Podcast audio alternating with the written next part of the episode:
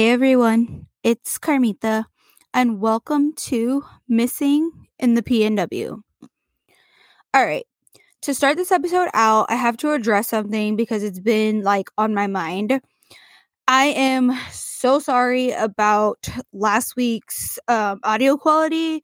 I don't know how it sounded for you guys, but for me, it sounded really crappy, and I don't like it. Um, so that brings me to that little buy me a coffee website that I told you guys about. I mean, it doesn't have to be for a coffee, it's just a catchy name.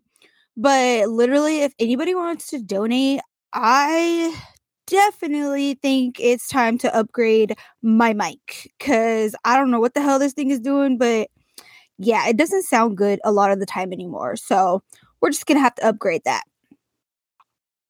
Now, also, I just wanted to, of course, say thank you for all of the likes, the comments, the shares, everything you guys do. There has been so much more engagement and just like it's really awesome because you guys are helping. And that actually brings me to we are over 7,500 downloads. Um, the next like achievement, I guess, is 10,000. And I mean, I'm pretty sure, you know, four or five more episodes, we'll get there because you guys have been amazing. Um, if you haven't already, whatever you are on, whether it's Spotify, iHeartRadio, Apple Podcasts, uh, you guys can not only subscribe, but you guys can auto download the episode so they will be there and waiting for you to listen to. Um, that helps a lot because, like I said, I mean, I know there is probably way more people who have listened than 7,500 people that's just the download. So, whatever you guys are doing, thank you. You know, just keep spreading the word, doing what you're doing. All right, so today's episode Oh man, I told you guys we were going to stay in Yakima. And unfortunately, we're going to be like I said already, we're going to be in Yakima probably quite often this year.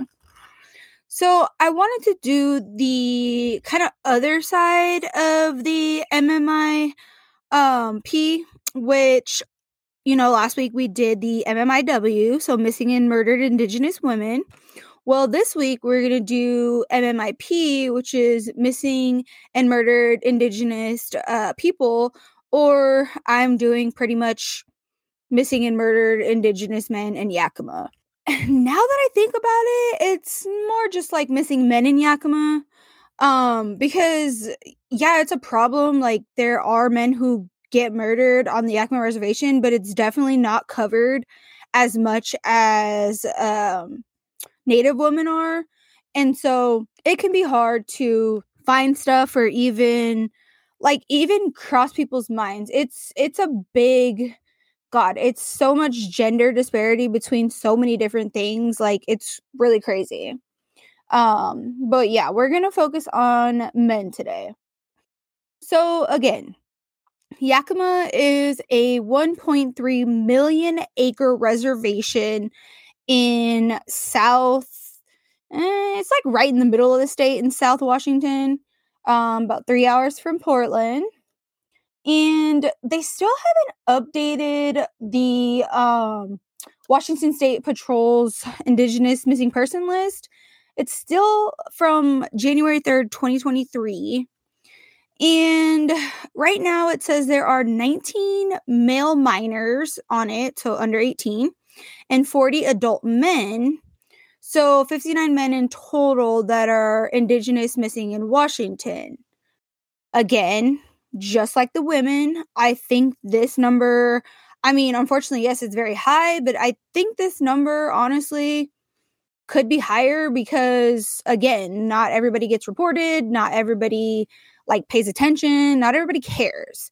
So, underreporting as you guys know I've talked about many many times before, underreporting is probably one of the biggest, if not the biggest thing when it comes to Native Americans. So, Elias Chief Culps has been missing since December 2018 from White Swan. Yeah, that's all I have about that one, unfortunately.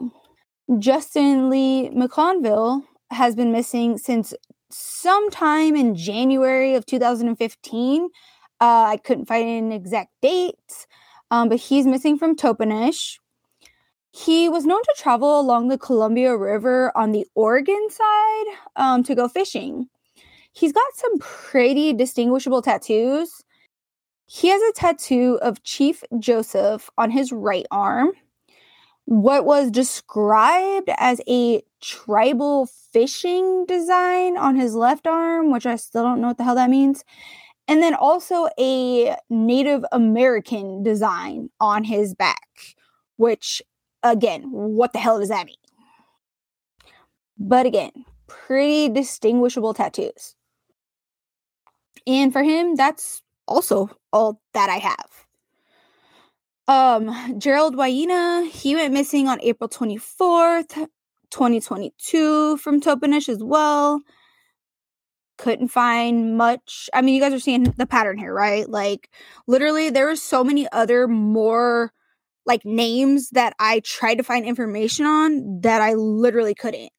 It's these people that I'm talking about, I found, you know, whether it was a sliver of information or a little more. I think one of them I don't even have a picture for, but again, it's yeah, there's not a lot of info whether you're man or woman when it comes to natives and the indigenous community. People just don't like eh, they just don't care. That it just doesn't get out there and I don't I mean, I hate to be like, hey, this is this name and this is a date and that's it. And then I feel even worse when I can't even find a picture. So, I mean, I guess the only thing is, you know, I just want to get everybody's name out there because some type of coverage is better than none. Now, Ira Kennedy Yallop Sr., he's been missing since May 20th, 2010 but he went missing in the Dalles, Oregon. Now, his case is actually being investigated by the Yakima Nation Police. Um, and I guess, you know, the Dalles and Yakima could be like right across the river from each other because the Dalles is about three hours east of Portland. Um, and it takes about that same time, three hours to get to Yakima. So I mean, it didn't say that he was from Yakima, didn't say that he was part of the Yakima tribe. Um, but there's got to be some connection there if, you know, the Yakima Nation Police Department is looking for him, but he went missing in the Dalles. So, again, a little bit of inconsistent information right there, but at least somebody is looking for him. Now, Daniel Sampson, aka Donnie, you may remember the name from last week's MMIW episode. So, Donnie is the father of Sherry D. Sampson Elwell. That was the poor lady who went missing and her body was oh god it was sexually mutilated it was physically mutilated it was horrible. That's all I want to say. It was horrible. And on October 30th, 1994, Donnie was actually out elk hunting when he went missing. They found his pickup in the mountains in a location where his son Bruce was quoted saying, Where they found the pickup, our dad would have never gotten lost up there. In Donnie's truck, they found his medication, his lunch, some clothing, and three rifles. He did have a fourth rifle with him, but that also disappeared when he did. And this is another case, which these cases break my heart because you guys know I have siblings. I'm the oldest. My little brother's the youngest. My little brother lives with me. I love him so much. He helps me out a lot. And this poor guy is, he already had to deal with what happened to his sister. Then he's dealing with his father missing and having no answers on that. And I mean, we've seen that in other cases, like with George and Eddie um, Pooler. Like their sister had to go through all that. It's it's very very sad when of course one person goes missing or ends up murdered but when you have two I mean, in even some cases more than that, that's just truly devastating. And I mean, I I don't know how these people do it, and I just feel so bad. And the youngest, actually, this was really, really sad. The youngest person that I found that went missing from Yakima was just three years old at the time of his disappearance in May of 1984. Now, contrary to what some people think, men can experience domestic violence. Of course, you know, I am all for my Native sisters. I'm an Indigenous woman. I really care about that. That's something I'm passionate about. But again, guys, I've said it before and I'll say it again. We do need to also look out for our Native brothers because men can experience, again, domestic violence. Men can, I mean, a lot of bad things can happen to men just like it can for women, but it's, I feel like, more stigmatized and it's just not talked about, honestly. And so, I mean, and then you have stuff happen and it's just like, oh what happened? Why didn't he get help? Well, because people literally think that that can't happen. And it's really weird.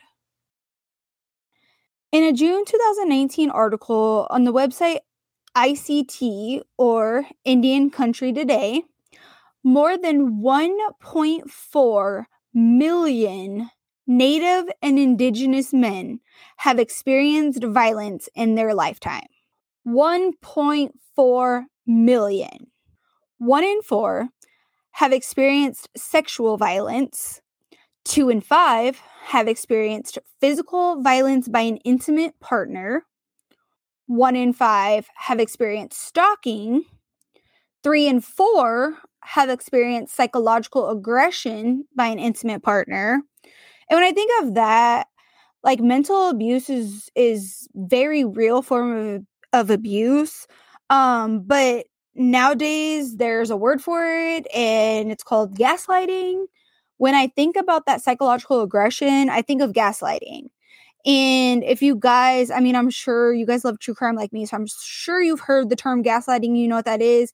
If not, I would encourage you to go look it up because when I found out what gaslighting was, I realized, like, holy crap, I've been through that like a lot in past relationships. So it's, yeah, gaslighting is a real thing. Now, sometimes abuse is actually worse for men who are members of the LGBTQ community.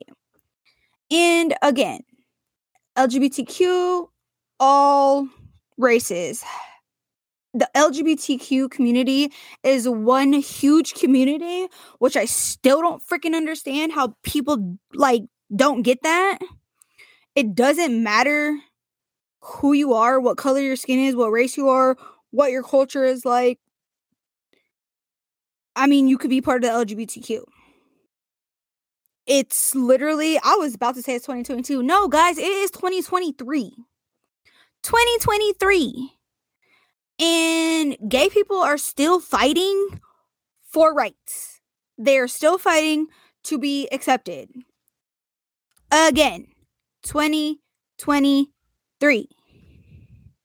um this year is gonna mark like what 55 years or something like that that you know since the stonewall riots like it's 2023 people. Lgbtq community is real alive active they're here. Get freaking used to it. About a quarter of gay men and one in three bisexual men have experienced rape, physical violence, and or stalking by an intimate partner. Again, people don't think that men can get raped. People don't think that men can get stalked. There's some crazy people out there. I mean, we've talked about a couple of them. Hence, Lori, who is Kit's birth giver, that crazy broad had domestic violence against Kit's dad. Like this stuff does happen, people. And this stuff, as much as women violence, it needs to be talked about as well. Now, there's also something called Two Spirit in Native American culture. You guys have heard me talk about Two Spirit before. Um, many Two Spirit men actually have an additional stigma and barrier when seeking help for, you know, any type of violence against them. Um, the best way that I guess it's like the modern day term because two spirit people are very, very, very special in the Native community. Um, and the Native community has been very open with LGBTQ for like ever. And two spirit people are the easiest, like most modern way that I can explain it is they're pretty much natives non binary. So two spirit people have an extra special connection and they don't conform to gender identity um or they can be more than one gender it's like i said i think for people to really understand it it's pretty much native's version of a non-binary person now one of the most hurtful psychological things that someone can do to you and again this is gaslighting is some of these people are not quote unquote out they haven't came out and, you know, said that they're part of the LGBTQ community, whatever form that is. They're just not out. And that is their story to tell and not anybody else's. And unfortunately, that's like I said, it's another form of psychological abuse. They the people will threaten that person. The abuser will threaten that person and be like, I'm to out you to your friends or your family or whatever. It's all a mind game. And it's really unfortunate because, again, nobody has that right to tell your story but you. Now, of course, again, it's not really talked about a lot. Um, so there's not a lot of resources for men when it comes to stuff like this, like there are for women. There's i mean domestic violence hotline there's women shelters. I mean yes there's men shelters too but it's just i again i get it because i'm an indigenous woman and women do have a lot of resources at their disposal but men do not. Um and that's that's a big thing that like really needs to be talked about more. Um just like mental health in general. Mental health in general is so stigmatized and eh, like for what? There's no reason why it should be. And i i mean i don't know it's just like again it's something that needs to be talked about whether it's a man whether it's a woman whether it's a non-binary person mental health um, domestic abuse all of that needs to be talked about openly and freely and people need to feel safe there is a native helpline called Strong Hearts.